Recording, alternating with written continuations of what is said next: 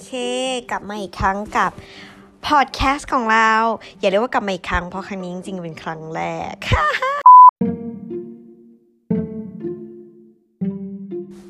เห็นเพื่อนๆทำพอดแคสต์กันจริงอย่าเรียกว่าเพื่อนแฟนทำพอดแคสต์แล้วเราก็แบบอยากมีส่วนร่วมไงแต่คือเขาไม่ได้เชิญเราเข้าไปร่วมเป็นแขกรับเชิญ หรือไปเป็น co-host อะไรกับเขาเราก็เลยคิดว่าไม่ได้การแล้ว เราจะต้องมีพอดแคสต์ของตัวเองบ้าง เราก็เลยไป search ใน Google มาว่าจะทำพอดแคสต์ครั้งแรกเนี่ย เราควรจะวางแผนยังไงดี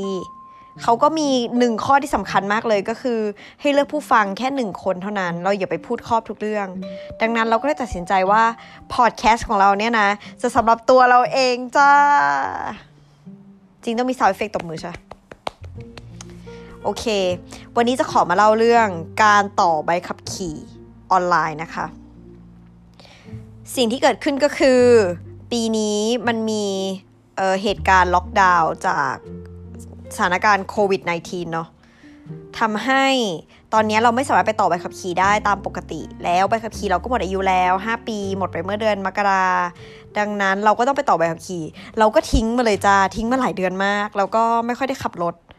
ก็คือขับไปมากสุดก็คือแบบหน้าบ้านอะไรเงี้ย อืม ก็ แต่คิดว่าไม่สมควร คิดว่าเราควรจะต่อใบขับขี่ ดังนั้นเราก็เลยเข้าเว็บไซต์ไป dlt-elearning.com ซึ่งจริง ๆ รู้สึกว่าเราควรแบบโฆษณาเขามากกว่านี้ เพราะว่าเขาพยายามทำเว็บอย่างดีนะ เออ แล้วเขาเราก็ควรได้ค่าโฆษณาหรือเปล่า ไม่ใช่ เออ ก็จะบอกว่ามันง่ายมากก็คือแค่ใส่เลขรหัสบัตรประชาชน เอ่อ รหัสใบขับขี่ แล้วก็วันที่หมดอายุ วันที่ไปสมัครใบขับขี่อะไรเงี้ย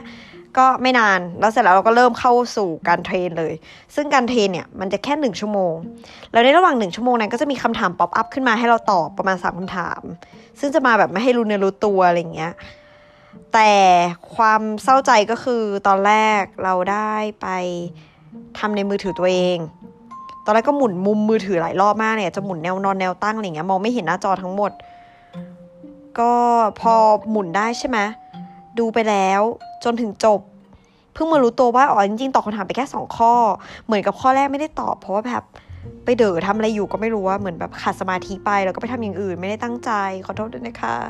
ดังนั้นก็เลยไม่ผ่านจ้าก็คือดูจบไปหนึ่งชั่วโมงรีไม่ได้ด้วยนะรีไม่ได้หยุดไม่ได้ทำอะไรไม่ได้เลย ก็เลยต้องทำใหม่ คราวนี้ก็เลยไปเปิดคอมทำซึ่งคำถามก็ได้เหมือนเดิมแหละ แต่ว่าก็ต้องดูซ้ำหนึ่งชั่วโมง ซึ่งจริงๆก็แบบเขาก็สอนดีนะเขาก็สอนว่าการขับขี่ปลอดภัยต้องทำยังไงอะไรอย่างเงี้ยแล้วมารยาทที่ดีในการขับขี่ต้องทำยังไงบ้าง แต่รู้สึกว่ามีความพีคอยู่อย่างหนึ่งก็คือ มีการใช้พุทธศาสนามาในการขับรถด้วยจ้า เราต้องมีอิทธิบาทสีนะทุกคน อันนี้อาจจะทุกคนอาจจะไม่รู้ ตอนนี้เรารู้แล้ว จากการไปเรียนก็คิดว่า เออเขาก็ทำดีนะ แต่ว่าหลังจากทำมันนี้เสร็จเนี่ยก็ไม่มั่นใจเหมือนกันว่าต้องทำอะไรต่อ คิดว่าน่าต้องไปอ่านพันทิปก่อนว่าเขาให้ทำอะไรต่อไป น่าจะอารมณ์ประมาณว่าแบบขอต่อไปขับขี่อะไรเงี้ยแล้วมั้งเปิดไปยื่นแบบฟอร์มทางออนไลน์เหมือนกัน ก็น่าจะไม่ยากเท่าไหร่ ก็เดี๋ยวไปทำถ้าเข้าใจไม่ผิดก็คือ จะต้องภายใน 15 วันนี้หลังจากที่เราเทรนไปเมียก็ต้องไปนั่งเทรนใหม่จ้ะก็คือดู 3 รอบ 3 ตอนนี้คือคำนวณได้ระยะปลอดภัยคืออะไรอะไรเงี้ย นี่ก็จะเกินไปนิดนึง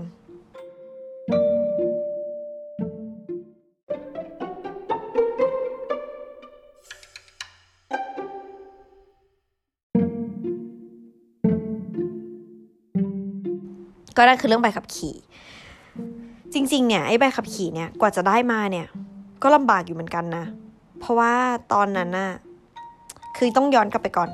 ใบขับขี่เนี่ยได้มาตอนที่จะเรียนจบ ก็คือทำใบขับขี่ครั้งแรกตอนนั้นจะเรียนจบแล้ว แล้วเราก็คิดว่าเฮ้ยจะเรียนจบ เรายังแบบขับรถไม่เป็นเลยอะไรเงี้ยก็คือตอนที่ไปโรงเรียนทั้งหมดตลอดทั้งชีวิตนี้ก็คือใช้ขนส่งสาธารณะหรือไม่ก็บ้านใกล้มากอะไรเงี้ย จนแบบมีคนไปดรอปอยู่หน้าปากซอย แล้วก็ถึงถึงโรงเรียนอะไรเงี้ยก็คือมหาลัยทั้งหมดขนส่งสาธารณะหมดเลย แต่เราคิดว่าถ้าทำงานเนี่ยมันอาจจะลำบากแล้ว เราคิดว่าเดี๋ยวเราจะต้องมีรถทำนู่นทำนี่อะไรเงี้ยเราต้องเรียนขับรถ เราต้องเผื่อจะขับรถเป็นอ่าก็เลยไปเรียน พ่อก็ส่งไปเลยจ้าเรียนแมนนวลพ่อบอกว่า ถ้าเราขับแมนนวลเป็นแล้วอะเราจะขับรถเกียร์อะไรก็ได้ หลังจากเนี้ยเป็นหมดเลย ตอนเราก็ไม่ได้คิดอะไรไงเราก็คิดว่าแบบแมนนวลก็ดูไม่ยากปะวะก็เกียร์หนึ่งสองสามอะไรเงี้ยก็ไปเรียนเรียนไปได้สองครั้งเท่านั้น คือแบบมันจะมีอารมณ์สะเทือนใจอะคือครั้งแรกอะไม่มีอะไรเขาก็เหมือนแบบ ให้ชิฟเกียร์อยู่ในลานฝึกเขาอะครั้งที่สองเขาให้ออกถนนใหญ่ไงแล้วคือฉากออกถนนใหญ่มันแบบดราม่ามากอะเพราะว่ามันจะมีเหมือนไปติดไฟแดงอะไรเงี้ยแล้วคือเขาจะอารมณ์รถตายปะคือติดไฟแดงแล้วก็แบบตายอย่างเงี้ยเราก็แบบอ้าวตายละต้องทำยังไงก่อนวะต้องเหยียบเบรก เข้าเกียร์หรือเหยียบคลัชหรือทำอะไรก็ไม่รู้คือตอนนี้ทำไม่เป็นแล้วนะจำไม่ได้แล้วด้วยจำได้ว่าสติแตกหนักมากครูฝึกก็นั่งอยู่ข้างบอกอะเขาทำหนึ่งสองสามแต่คือแบบทุกครั้งที่เหลือบไปมองกระจกหลังอะ่ะ ก็จะเห็นว่าแบบมีรถต่อท้ายเราอยู่ประมาณยี่สิบคันอะไรเงี้ยคือรอเพื่อให้เราแบบออกจากบริเวณไฟแดงนี้ไปให้ได้เงี้ยก็คือมันแบบกดดันไงก็ไม่ไหวแล้วอะก็กลับไปบ้านไปบอกพ่อว่าเฮ้ยพ่อไม่เรียนแล้วนะ แมนนวลอะคือมันไม่มีใครขับกันแล้วปะวะแมนนวล เดี๋ยวนี้เขาก็ขับออโต้กันหมดอะไรเงี้ย พ่อก็บอกว่าเอ้ย เราก็ควรต้องขับแมนนวลให้เป็น มันเป็นพื้นฐาน เผื่อเราไปทำงานที่อื่นอะไรอย่างเงี้ย เราจะได้ขับรถได้ แล้วก็แบบ ก็บอกเขาขอขับ man เอ้ยขับ auto ดิ ซื้อรถก็ซื้อ auto ดิทำไมเราต้องแบบทำให้ตัวเองลำบากไปขับ manual คือตอนนั้นในใจคิดว่าแบบ manual อะคือรถกระบะเท่านั้น และรถกระบะที่เราจะไปสัมผัสได้ในชีวิตก็คือ เราต้องโดนจับตัวเข้าไปในป่า แล้วก็แบบอีกคนร้ายแม่งขับกระบะมาจับอะไรเงี้ย แล้วเราจะแบบต้องหนีออกมาโดยใช้รถกระบะคันนั้น ซึ่งเป็นเกียร์ manual นี่คือสาเหตุเดียวที่เราควรจะขับเกียร์แมนนวลเป็น นี่คือตอนนั้นที่คิดได้เด็กสาวอายุยี่สิบสองปี คิดได้แค่นั้น เอาว่าสุดท้ายก็ยอมจ่ายเงินเองเพื่อไปเรียนเกียร์ออโต้ก็คืออีแมนนวลสองคันนั้นก็จบไป ไม่เรียนอีกแล้ว จริงต้องเรียนสิบคลาสก็ เรียนออโต้จบสิบครั้งเขาก็ให้ไปสอบ ไปสอบเนี่ยก็ด้วยความเก่งของเราครั้งเดียวก็ผ่านเลย แต่จริงๆ ไม่รู้ว่าด้วยความเก่งหรือด้วยความลำคาญของคนสอบ เพราะว่าคนมันเยอะมาก ก็คือจริง ๆ รู้สึกเหมือนแบบ เราไม่ควรสอบผ่านนะ เพราะว่ามันจะมีสอบอยู่ท่าหนึ่งที่แบบให้เอารถจอดแบบเฉียดกระเสาที่สุดหรือไงสักอย่าง ประมาณว่าต้องเหยียบเส้นอะเหยียบเส้นซ้ายมือ แล้วด้านซ้ายจะมีเสาแบบนิ่มๆอะอยู่ประมาณสองสามเสา ซึ่งเราจำได้ว่ามันมีอยู่เสาหนึ่งมันแกว่งนิดนึงอะเพราะว่าหูช้างเราไปชน แต่เราก็ผ่านมาได้เขาน่าจะแบบเออเออนิดหน่อยๆทำเป็นไม่เห็นอะไรอย่างเงี้ย แต่คือเราเห็นไงคือแบบเห็นชัดเลยอะว่ามันแกว่งก็ผ่านมาได้ก็ดี หลังจากนั้นจะเราก็ถือใบขับขี่เกียร์ auto ของเราด้วยความภาคภูมิใจว่าหลังจากนี้เราไปไหนเราก็มีชีวิตรอดได้แน่นอน ไปทำงานที่ต่างประเทศ และเขาไม่มีใครขับเกียร์ auto กันเลย ทุกคนขับเกียร์ manual เราก็เลยใช้เวลา 3 ปีที่เราทำงานที่นู่นในการเดิน นั่งรถเมล์และติดรถเพื่อน คือชีวิตแบบบัดซบมากพูดเลย เพราะว่าถ้าไม่ไม่ได้ใช้สามวิธีนี้หรือแบบต้องเดินทางตอนกลางคืนอย่างเงี้ย คือต้องแท็กซี่อย่างเดียว แล้วคืองานที่ทำอะต้องเดินทางตอนกลางคืนไปออฟฟิศบ่อยมาก แล้วก็นั่งแท็กซี่ไปรอบละพันพันบาทนะจ๊ะเพราะว่า เป็นเมืองที่ค่าครองชีพสูงมาก ไม่เข้าใจเหมือนกัน ว่าทำไมขับแค่แบบสิบห้าโลสิบโลถึงแบบราคาหนึ่งพันบาทอะแต่เราก็ยอมจ่ายมาตลอดสามปีที่ผ่านไปก็ก็เลยเป็นอุทาหรณ์ให้ทุกคนเนาะว่าถ้ามีโอกาสก็เรียนแมนนวลนะคะ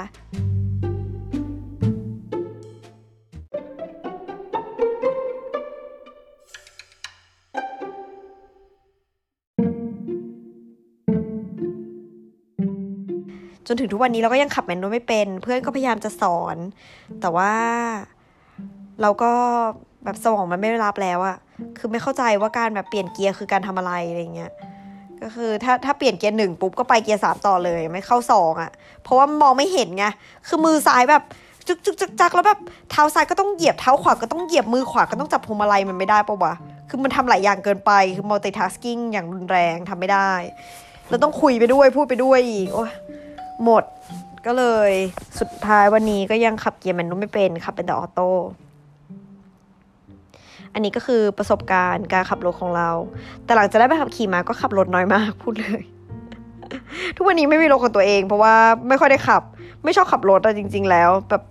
รู้สึกเหมือนขับรถแล้วเราแบบเป็นคนจริงจังกับชีวิตไง